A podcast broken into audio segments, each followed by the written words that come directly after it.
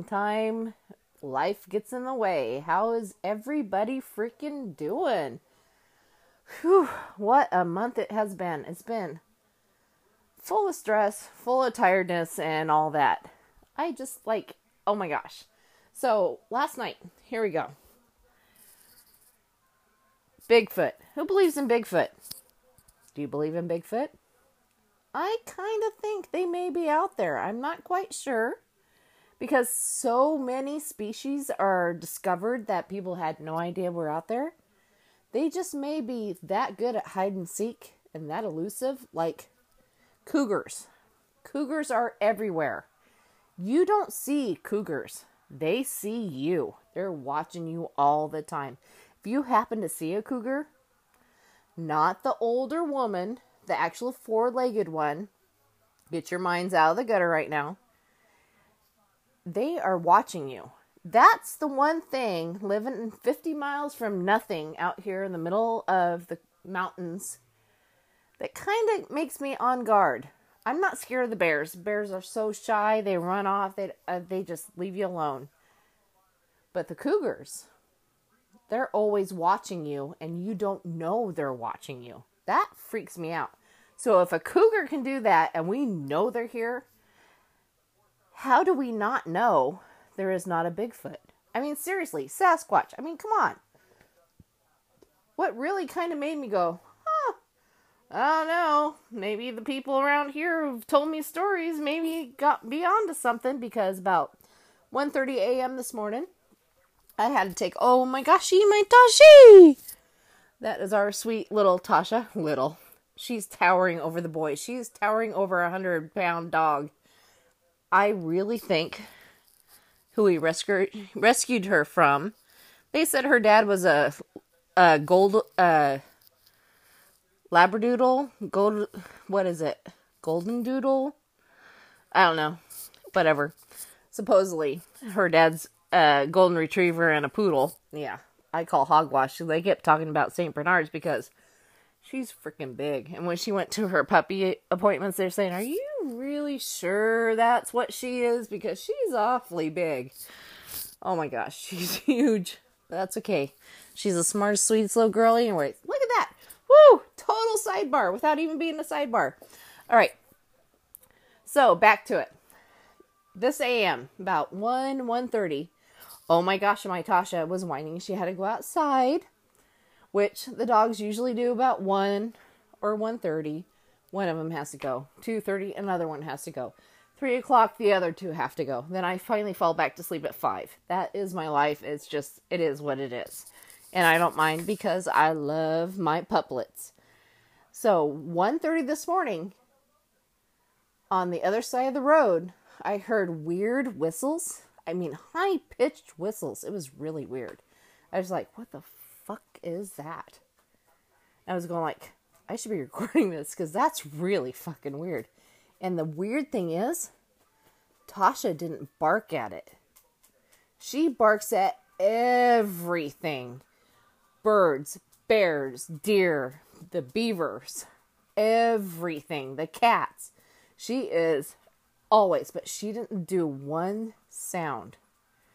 And then the low growls and the weird huffs, I guess you would say. It was really weird. And then I heard some thumps and some crunching. I was like, what the hell is that? And you know what? Tasha never barked, not even once. She just stood there looking in that direction. She always barks when it's a bear. She always barks when it's a freaking leaf in the yard. But she just literally stood there, motionless, and just looked into the darkness. That's freaking crazy. So I don't know what was on the other side. I even came in the house and went like, I don't know. That was really weird. I'm not quite sure what's over there. MH was like, oh, oh, because he was sleeping. I was just like, all right. So there was a couple times, and then a little bit, a couple hours later, when I had let the Gussers out, he ran to the fence and started barking like crazy towards the exact same spot. So he was barking because Gus, oh my my man, the Gus, he is just he's my BFF. He's my boy. But then to it, after that, he came back inside. That was about mm, three thirty in the morning. Five o'clock. Here we go. Here's the whining. Let the dogs back outside. And then I hear weird. It sounded like chewing, but I couldn't see the beaver. I couldn't find the beaver. It sounded like something was chipping away at something. I shone flashlights out there, and when the flashlight wouldn't go to a certain area, that it would stop. I turned off. It instantly started up again. The cats were staring down that way, but they weren't scared. I walked down there. It kept getting louder, but I saw nothing, and I see no trees, no shrubs, nothing missing. So, what the hell was that? It's just wow.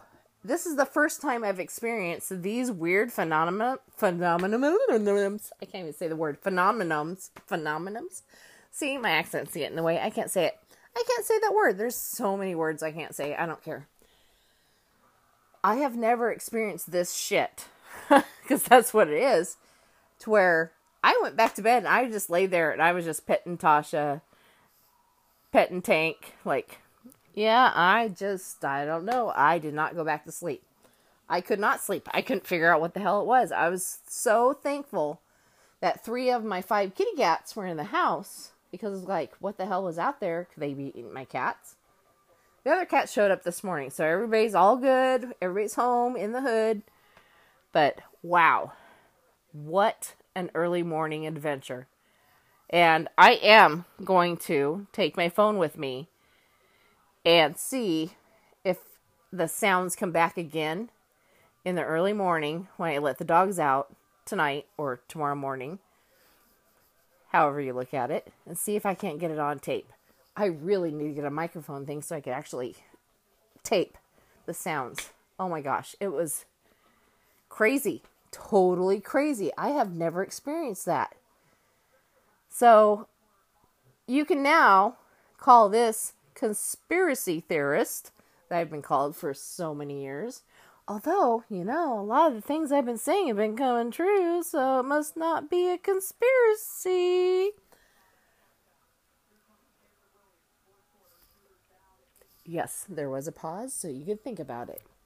All right, I am going to wrap this up. You guys have a very good day.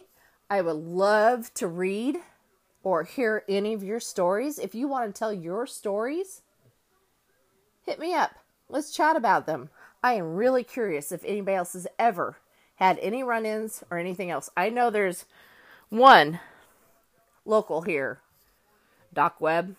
Oh, I adore him to the moon and back. He his eyes got so big when he was telling me his story.